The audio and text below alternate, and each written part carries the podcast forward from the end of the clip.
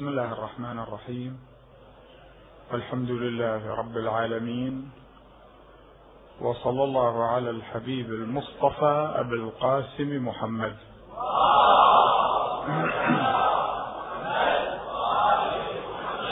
صلى الله عليه وعلى آله الطيبين الطاهرين. بسم الله الرحمن الرحيم. الذين آمنوا وتطمئن قلوبهم بذكر الله. ألا بذكر الله تطمئن القلوب. الذين آمنوا وعملوا الصالحات طوبى لهم وحسن مآب.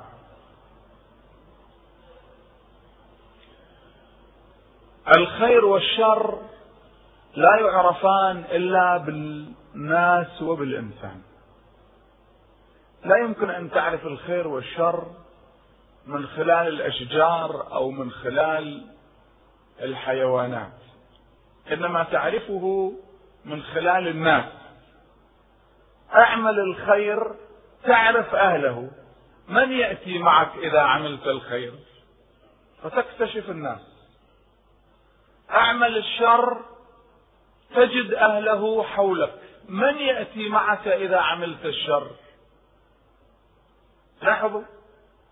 هذه موازين يضعها أهل البيت صلوات الله وسلامه عليهم أجمعين لحياتنا حتى ننطلق من أرضية صلبة وننطلق من عقيدة مركزة راسخة لا تهتز ابدا. في مدرسة أهل البيت صلوات الله عليهم أجمعين كل شيء تراه أمامك مركز.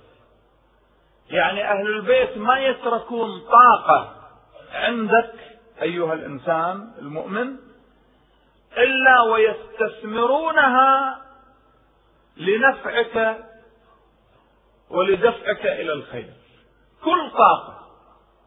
أعلم أن لله سبحانه وتعالى في كل جارحة تقلبها أو آلة تتصرف بها أو حاسة في بدنك أو طاقة أو قدرة أعلم أن لله في تلك الطاقة حقا محيط عليك يحيط بك. فالإنسان اللي ما يعرف هذه الحقوق يقع في الخسران. الإمام أمير المؤمنين سلام الله عليه يقول جمع الخير كله في ثلاث خصال. تأملوا؟ جمع الخير كله في ثلاث خصال.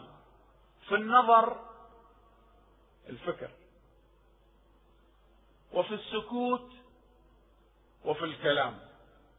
وهذه حالات الإنسان أنت إما أن تتكلم أو أنك تنظر تفكر أو أنك ساكت. فكل هذه الحالات لاحظ القرآن الكريم عندما يحرك الإنسان جسديا بدنيا يقول فامشوا في مناكبها وكلوا من رزقه وإليه النشور. لا يحرك مع بدنك يحرك عقلك.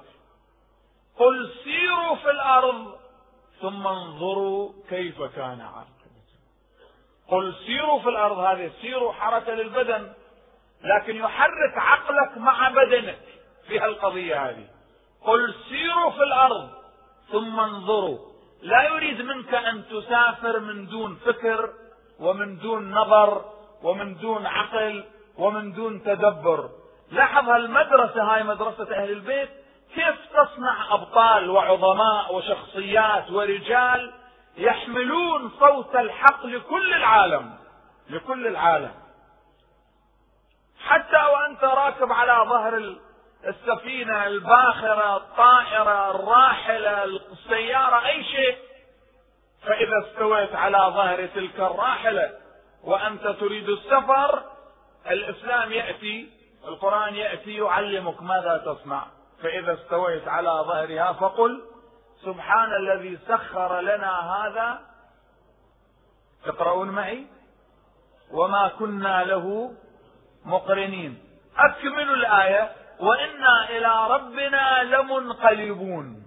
يعني أنت مسافر بهالسفر لكن القرآن يربيك ويعلمك أن هذا السفر في الدنيا له سفر في الآخرة.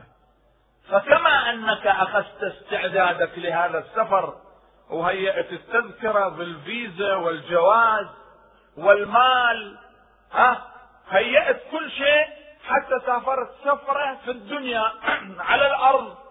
القرآن يقول هناك سفرة أطول من هذه السفرة وأخطر من هذه السفرة. فكما أنك قمت بهذا السفر بهذا العمل وكل عقلاء العالم يقومون بهذا العمل وكل الناس في الأرض إذا أرادوا السفر يهيئون أنفسهم لهذا السفر اذا أمامك سفر طويل هيئ نفسك له.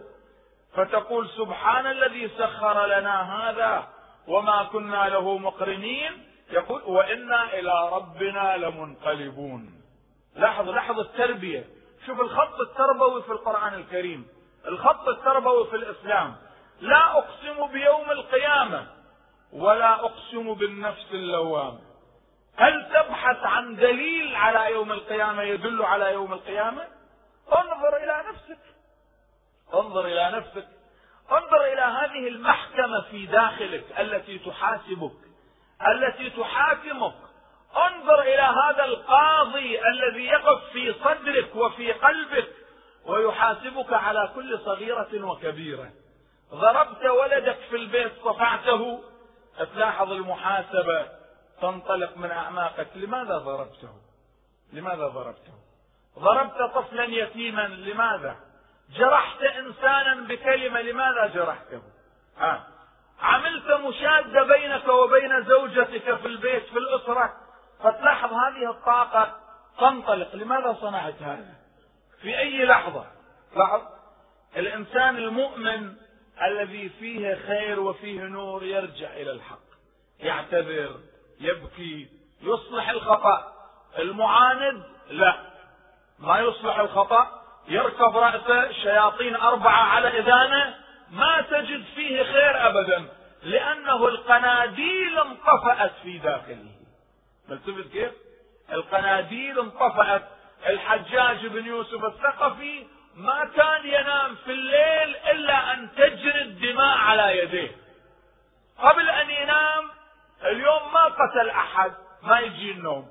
يقول هاتوا رجلا من أي كان أنا أريد أن أنام. إذا ما اجري الدم ما أقدر أنام. شوف الفطرة لما تنقلب.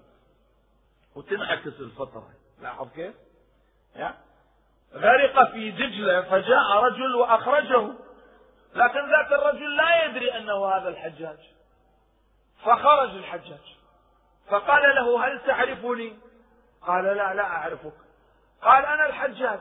قال وإذا الحجاج؟ أنا خلصتك من الغرق.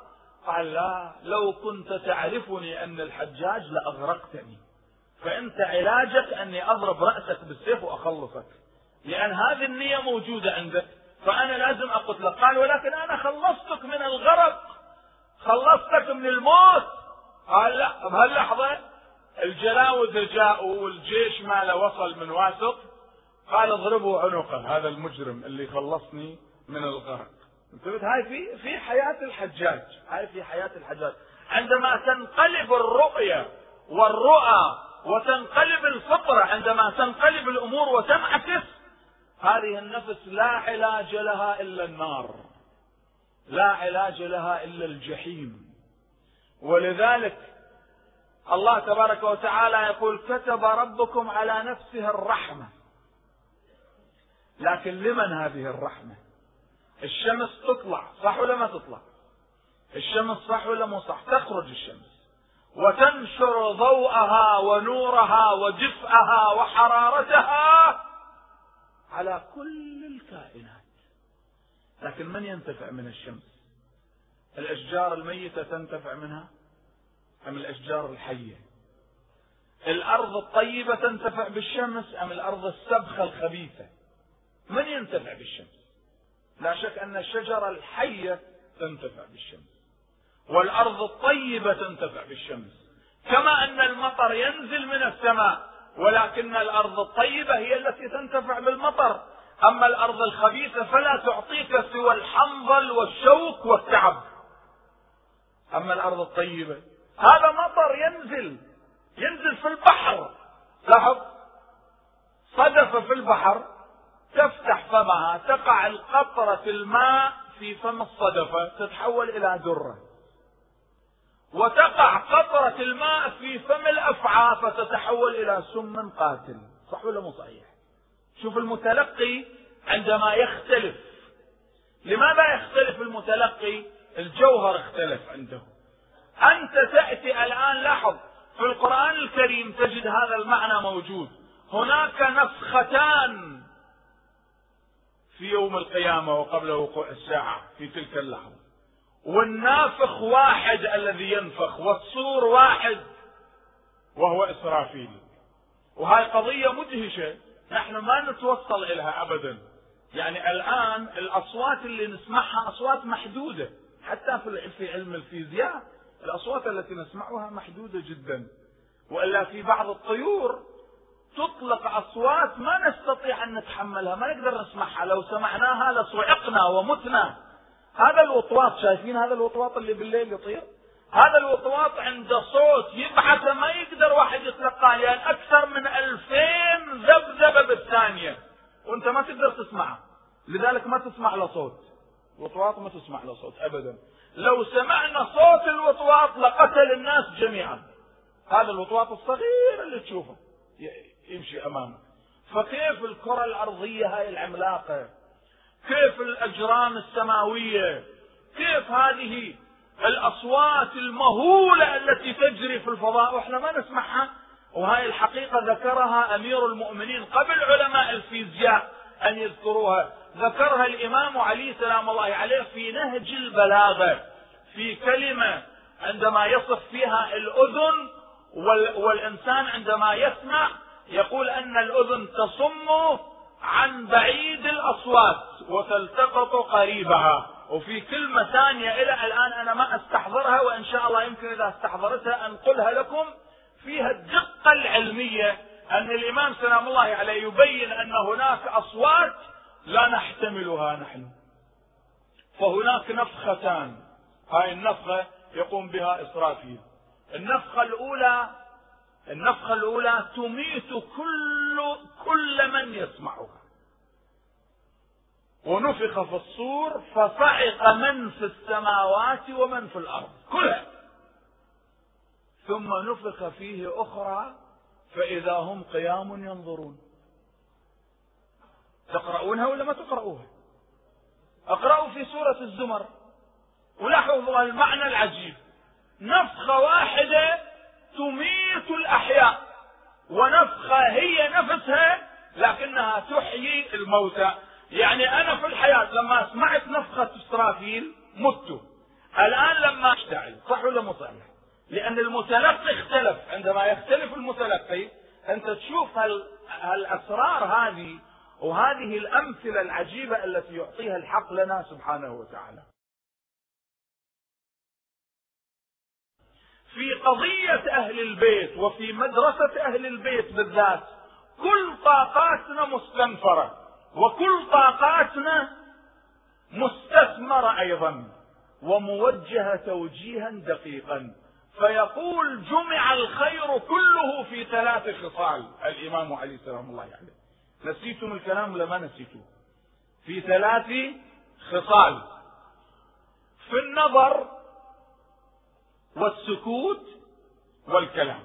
وبينت لكم الارتباط العجيب الذي يأتي. شوف هذا الارتباط. وقضية السفر اللي ذكرتوها لا أقسم بيوم القيامة ولا أقسم بالنفس اللوامة وهذا أعظم شاهد ودليل أن المحكمة التي في قلبك تدل على محكمة الآخرة. هذا ما علينا به يحتاج إلى شرح وتفصيل إنما نأخذ منه موضع الحاجة فقط. لاحظوا التعبير؟ اذا النظر والسكوت والكلام. ثم يمشي أمير المؤمنين صلوات الله وسلامه عليه وإحنا نمشي معاه. اللي يمشي مع أمير المؤمنين وأهل البيت يمشي على هدى وعلى بصيرة. واللي يترك أهل البيت صدقوني. يمشي لكن مشيه متعثره مكبا على وجهه أفمن يمشي مكبا على وجهه أهدى أم من يمشي سويا على صراط مستقيم. مثل التعبير الدقيق؟ فيقول الإمام سلام الله عليه فكل نظر ليس فيه اعتبار فهو سهو. سهو. أنت تنظر تفكر لكن ما تعتبر. فما قيمة هذا النظر؟ النظر يجب أن يصل إلى الاعتبار تأخذ عبرة ودرس. فكل نظر ليس فيه اعتبار فهو سهو. وكل سكوت ليس فيه فكرة فهو غفلة. الساكت لازم يفكر يعطي تفكير. إذا رأيتم الرجل صموتا فاقتربوا منه فإنه يلقى الحكمة. لاحظوا شلون؟ بعكس الإنسان الثرثار. يعني بعض الناس شوفه من الصبح لليل يحكي وهو لما يريد ينام يقول اليوم أنا ما تكلمت شيء. ما حكيت شيء اليوم. لاحظ يعني ذول الملائكة مساكين اللي عنده اثنين هناك يشتكون إلى الله. يقولوا له هذا متعبنا الليل والنهار يحكي. ما عنده لا فكر ولا عبار ولا سكوت ولا اعتبار ابدا. وامير المؤمنين سلام الله عليه مر على رجل من هذا اللون فرآه يسرسر ويتكلم هكذا. فقال له هون عليك. هون عليك أنك تملي كتابا على كاتبيك إلى ربك. وإن عليكم لحافظين كراما كاتبين. عندك ملائكة كرام بأيديهم الأقلام والقراطيس والنسخ. الله يوم القيامة يقول لك إنا كنا نستنسخ ما كنتم تعملون وتصنعون. نستنسخ. هذول يكتبون كراما كاتبين. يعني ما يزيدون ولا حرف واحد. فالله الله فيهم. ويا ريت يسمعون منك كلمة حلوة. الإمام علي يقول لهذا الرجل إنك تملي على كاتبيك كتابا إلى ربك. فانظر ماذا تضع في هذا الكتاب. الآن إذا عندك حبيب لقلبك عزيز عليك إنسان غالي عندك وتبعث له رسالة كيف تنتقي هذه الكلمات؟ شايفيها ولا ما شايفيها ممكن واحد يكتب الرسالة ويمزقها ويكتب رسالة ثانية. ها يقرأها يقول لا هذه ما أخذت المعنى الدقيق. تعالوا نكتب رسالة أخرى. وهكذا وهكذا إلى أن يستقر رأيه على رسالة حلوة جميلة ها بليغة فصيحة يبعثها إلى حبيبه. ونحن نبعث في كل يوم كتابا إلى الله. ووالله إنه ليعتصر القلب ومرارة القلب. تظهر هنا. إذا عرفنا أن الكتاب فيه ثلاث نسخ هذا التعبير مني ثلاث نسخ ولا هو نسخة واحدة بس أقول ثلاث نسخ حتى أوصل الفكرة إليك. نسخة إلى الله سبحانه وتعالى ونسخة إلى رسوله الحبيب المصطفى ونسخة إلى الإمام صاحب العصر والزمان. وقل اعملوا فسيرى الله عملكم ورسوله والمؤمنون. خلص هاي ثلاثة إحنا تعرض أعمالنا على ثلاث لذلك اللي ما يؤمن بالإمام صاحب الأمر الكتاب ما له مرفوض. لأن القرآن صريح العبارة.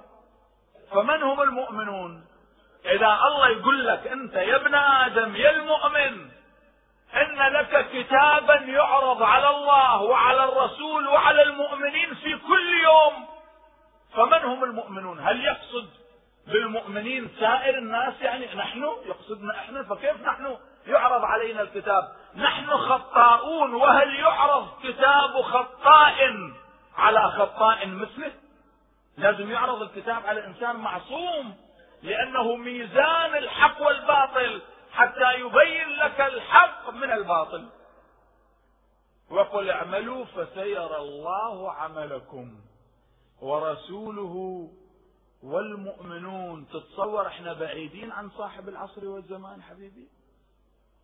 تتصور نحن بعيدين عن أهل البيت؟ والله إني لأذكر هذه الحادثة بشكل عجيب. كنا في بيت ما أدري إذا ذكرتها لكم لكن ما أظن أني ذكرتها.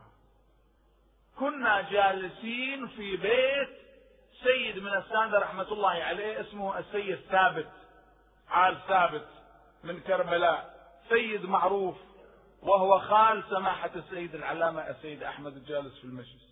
فكنا جالسين في بيته على غداء. ونحن مجموعة من السادة والمشايخ وخدام الحسين جالسين عنده ودار حديث معنا. الآن لاحظوا وأذكر من بين الحضور الشيخ إبراهيم رحمة الله عليه ذكروه من بين الحضور العلامة السيد محمد رضا الشيرازي. هؤلاء أنا ما أحب أجيب الأسماء إنما هكذا أمام عيني لأن القضية خاصة وفيها نوع من القداسة والتقديس والنور والروحانية لذلك أذكر أسماءهم. فكنا جالسين في البيت تغدينا. بعد أن انتهى الغداء شربنا شاي. الساعة الثالثة عصرا طرح سؤال بين العلماء الأعلام. أنه فاطمة الزهراء سلام الله عليها كانت تغطي وجهها في حجابها أم لا؟ ثبت. السؤال هذا كان. لأن هناك رواية عن جابر بن عبد الله الأنصاري يقول إني كنت أرى صفرة الجوع على وجه فاطمة. طبعا هذا فيه عمق. ما كان يرى صفرة الجوع على وجهها وجهها ظاهر. الزهراء لها نور من خلال حجابها. ما يستطيع الإنسان أن يركز على نورها وهي غارقة في الحجاب.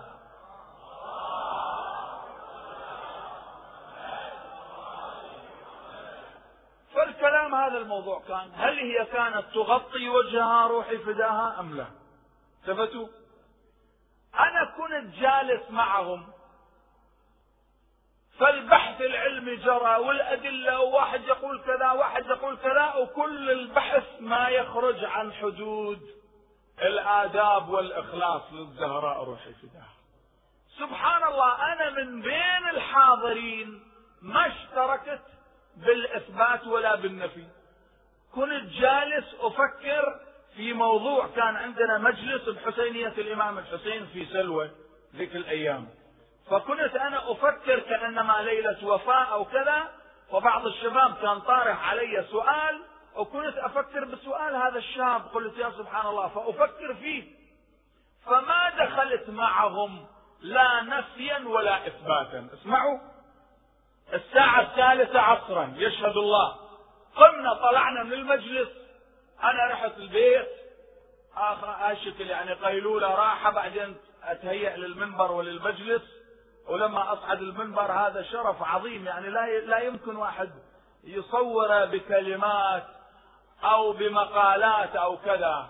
أصلا الحضور في مجلس الحسين سواء أنا على المنبر وأنتم تحت المنبر أنتم على المنبر أيضا. لأنكم عندما تعطون وقتكم وتحضرون لمجلس الإمام الحسين وتسهرون الليالي رجال ونساء وحتى الأطفال هذا شيء عظيم. ومن انبل صفات الإنسان المؤمن هذه الصفات التي تجعلنا نلتف حول هذه المجالس. يقول فيها الإمام الصادق سلام الله عليه تجلسون وتتحدثون؟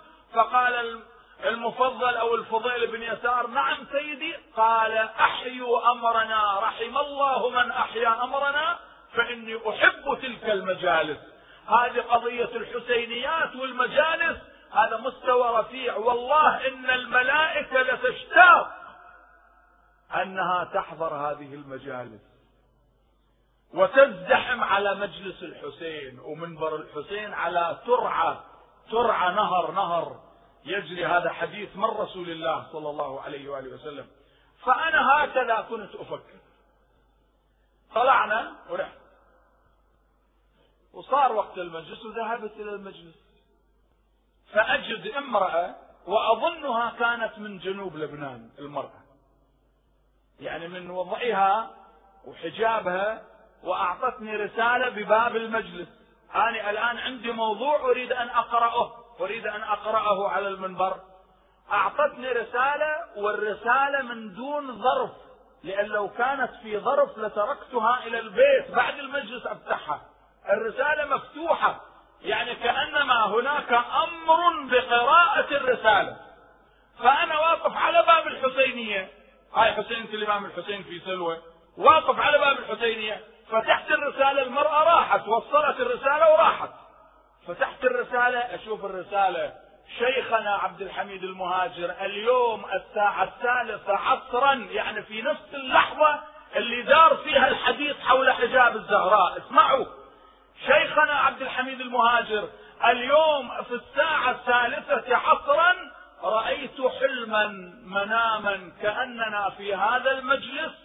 أنا في قسم النساء وكان عندهم حسينية للنساء كبيرة. فرأيت امرأة مجللة لابسة سوادا لابسة السواد ترتدي أثيابا سوداء وجالسة في صدر المجلس ولها هيبة. فدنوت منها لأسلم عليها ولأسألها أنا حافظ الرسالة عن ظهر قلب. هذه عبارات الرسالة. فقلت لها سيدتي لماذا أنت تلبسين هذا السواد؟ الآن لاحظوا السؤال ولاحظوا الجواب اللي اجى أنه مو على سؤال المرأة الجواب كان إلنا إحنا السادة والمشايخ والعلماء اللي جالسين فقلت لها سيدتي لماذا أنت ترتدين هذا السواد؟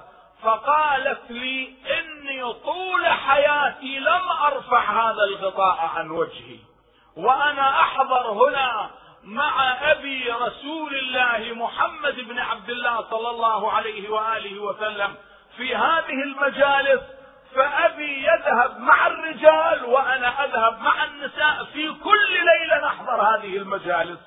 المرأة.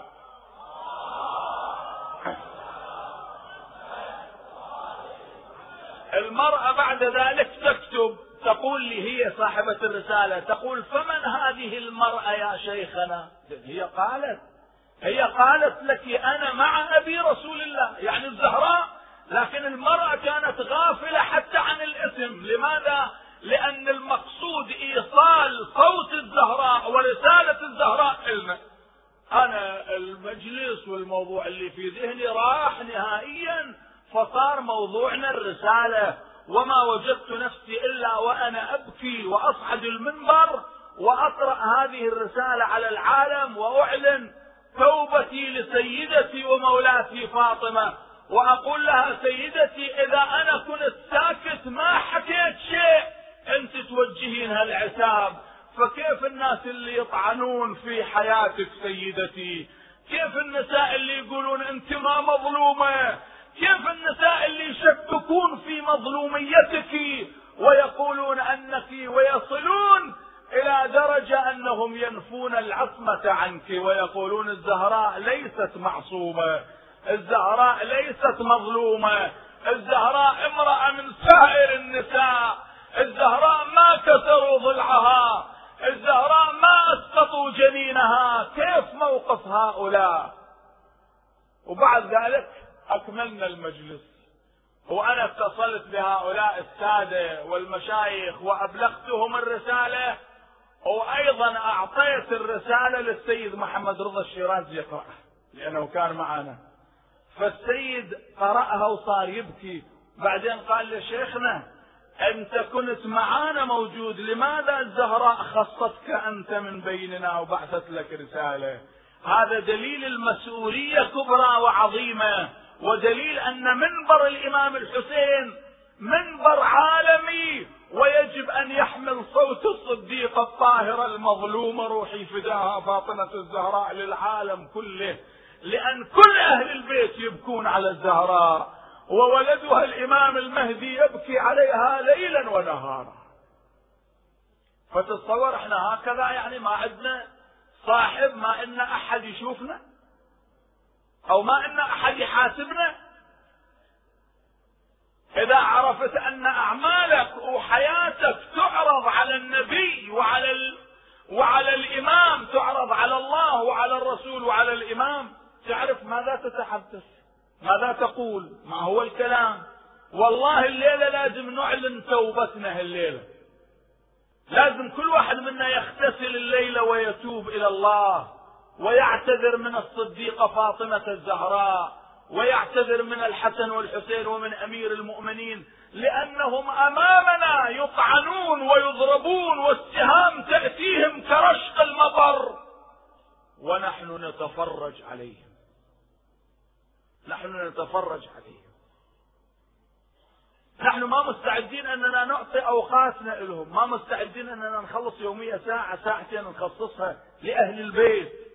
ما مستعدين أننا نشجع هذه المجالس. ما مستعدين أننا نطبع كتب باسمهم. وأعداؤهم يطبعون الكتب بالملايين في كل مكان. وأعداء الزهراء لاحظوا المواقع التي تهاجم فاطمة الزهراء. شوفوا المواقع ولاحظوها. لاحظوا ذاك العالم اللي ما أحب أذكر اسمه. يتحدث عن يوم الغدير ويتحدث عن يوم المباهلة ويقول هذه الكلمة. يقول الرسول اخرج عليا وفاطمة والحسن والحسين. يكتب تحت يقول والله لو أنه أخرج الشيخين مكان هؤلاء لكان أفضل له. بعدين يقسم بالله والله هو أمر النبي يعني لاحظ هذا كيف أعمى الله قلبه وبصره وبصيرته. إذا رب العالمين يقول له فمن حاجك فيه من بعد ما جاءك من العلم فقل تعالوا ندعو أبناءنا وأبناءكم ونساءنا ونساءكم وأنفسنا وأنفسكم ثم نبتهل فنجعل لعنة الله على الكاذبين. الله يقول له أخرج. عليا وفاطمة والحسن والحسين. هو يقول لو أنه أخرج شيخين لكان خيرا له. شوف التعبير شلون؟ سبحان الله. فإذا عندما نأتي نحن إلى هذا الحق فنجد أننا مقصر أننا مقصرون. التقصير في أنفسنا واضح وضوح كبير. لازم نلتفت. الزهراء سلام الله عليها. أين قبرها سيدتي يا فاطمة أنا ذاك اليوم أطوف بالبيت الحرام ووقع بصري على الحجر الأسود. بعد ذلك رحت إلى حجر إسماعيل. طلعت على حجر إسماعيل. انتهيت من الطواف. صليت ركعتين الطواف. السعي أكملت رجعت على حجر إسماعيل. قلت في حجر إسماعيل هنا قبر هاجر أم إسماعيل. هنا هاجر مدفونة. فخاطبتها بهالخطاب قلت لها يا هاجر يا سيدتي أنت أم إسماعيل الذبيح. أو أنت لاحظت لما سمعت أنهم أن قضية إسماعيل وأن إبراهيم يريد أن يذبح إسماعيل بأمر الله ما هي كانت تطوف حول البيت. وجاء الشيطان يخبرها وقالت إذا الله أمر إبراهيم بذبح ولده فليمضي لكن ما استطاعت أن تكمل الاشواط آه بالشوط الثالث تركت الطواف ورجعت تركض لابنها تريد تشوف ولدها. فرجعت تركض ووجدت جبرائيل يمسك يدي إبراهيم عن ذبح ابنه وإبرا و... وإسماعيل تحت رجلي إبراهيم وأثر السكين على رقبة إسماعيل. فلما وقع بصرها على أثر السكين على رقبة إبراهيم صاحت وأنت وبكت ومرضت وماتت بعد هذه القضية. فقلت لها يا هاجر يا أم إسماعيل أنت هذا قبرك يلمع في أشعة الشمس وملايين الناس يطوفون حول البيت وحول قبرك. لكن أسألك بالله عليك أين قبر سيدتك ومولاتك الزهراء فاطمة؟ أو أنت عندما وقع بصرك على ولدك إسماعيل ورأيت أثر السكين قد جرح رقبته فمرضت ومت من الألم فما بال التي حملت رأس ولدها في حجرها؟ وقالت ولدي قتلوك عطشانا يا نور عيني انظر إلى هذا المعنى انظر إلى هذا المعنى الدقيق. لذلك أنا أكتفي بهذا القدر. أفاطم لو خلت الحسين مجدلا. هاي لصاحب العصر والزمان. أفاطم لو خلت الحسين مجدلا. وقد مات عطشانا بشط فراتي إذا للطمت الخد فاطم عنده وأجريت دمع العين في الوجنات أبو هارون المكفوف من أهل البصرة. هذا قارئ عزاء يقرأ على الحسين. يقول دخلت على الإمام أبي عبد الله جعفر بن محمد الصادق صلوات الله وسلامه عليه. فقال لي يا أبا هارون أعندك شيء تقرأه؟ عندك شعر على جدي الحسين؟ نعم سيدي قال اقرأ.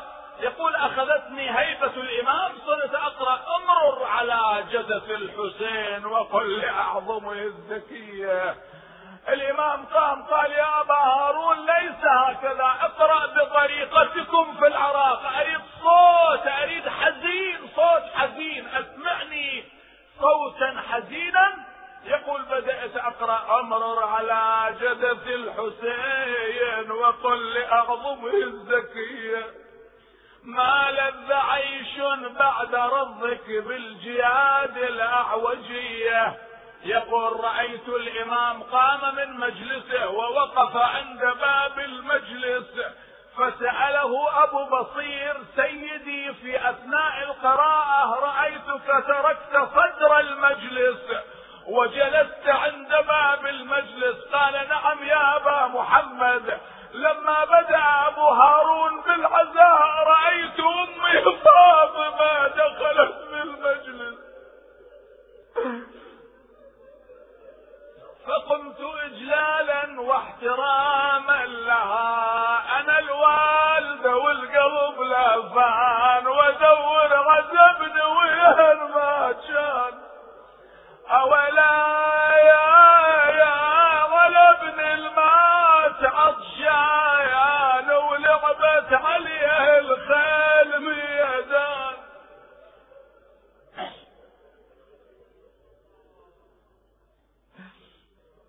بسم الله الرحمن الرحيم أمن يجيب المضطر إذا دعاه ويكشف السوء أمن يجيب المضطر إذا دعاه ويكشف السوء أمن يجيب المضطر إذا دعاه ويكشف السوء أمن يجيب المضطر إذا دعاه ويكشف السوء أمن يجيب المضطر إذا دعاه ويكشف السوء. باسمك العظيم الأعظم الأعز الأجل الأكرم يا الله.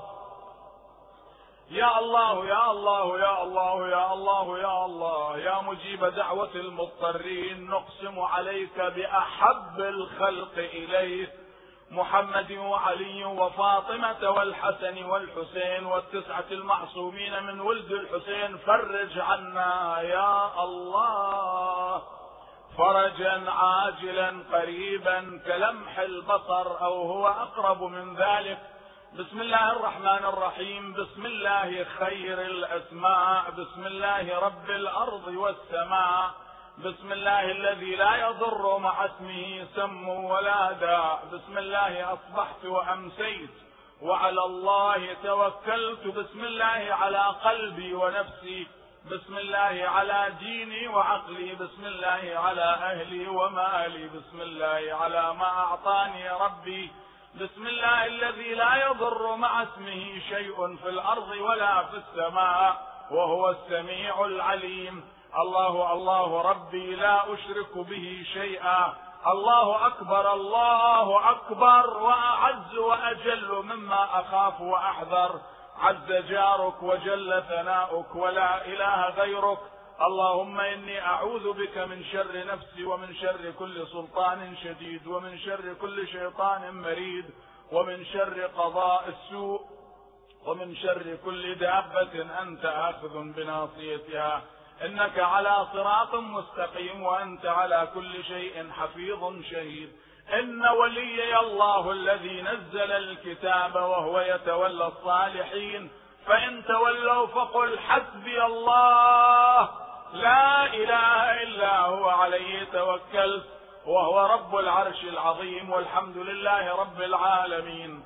اللهم صل على محمد عبدك ورسولك وصفيك وحبيبك وخيرتك من خلقك وحافظ سرك ومبلغ رسالاتك أفضل وأحسن وأجمل وأكمل وأزكى وأنمى وأطيب وأطهر وأسنى.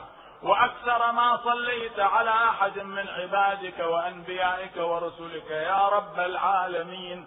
اللهم وصل على علي أمير المؤمنين ووصي رسول رب العالمين عبدك ووليك وأخي رسولك وحجتك على خلقك وآيتك الكبرى والنبأ العظيم. وصل على الصديقة الطاهرة فاطمة الزهراء.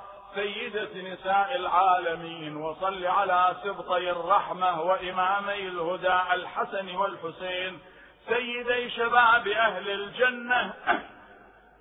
وصل على أئمة المسلمين علي بن الحسين ومحمد بن علي وجعفر بن محمد وموسى بن جعفر وعلي بن موسى ومحمد بن علي وعلي بن محمد والحسن بن علي والخلف الهادي المهدي. حججك على عبادك وأمنائك في بلادك صلاة كثيرة دائمة. اللهم وصل على ولي أمرك القائم المؤمل والعدل المنتظر وحفظه بملائكتك المقربين. وأيده بروح القدس يا رب العالمين. اللهم اجعله الداعي إلى كتابك والقائم بدينك استخلفه في الأرض كما استخلفت الذين من قبله. مكن له دينه الذي ارتضيته له. أبدله من بعد خوفه أمنا يعبدك لا يشرك بك شيئا.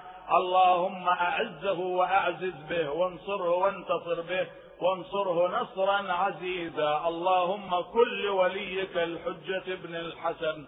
صلواتك عليه وعلى آبائه في هذه الساعة وفي كل ساعة وليا وحافظا وقائدا وناصرا ودليلا وعينا حتى تسكنه أرضك طوعا وتمتعه فيها طويلا. برحمتك يا أرحم الراحمين وصلى الله على محمد وآله الطيبين الطاهرين وإلى أمات الجميع. الفاتحة مع الصلوات.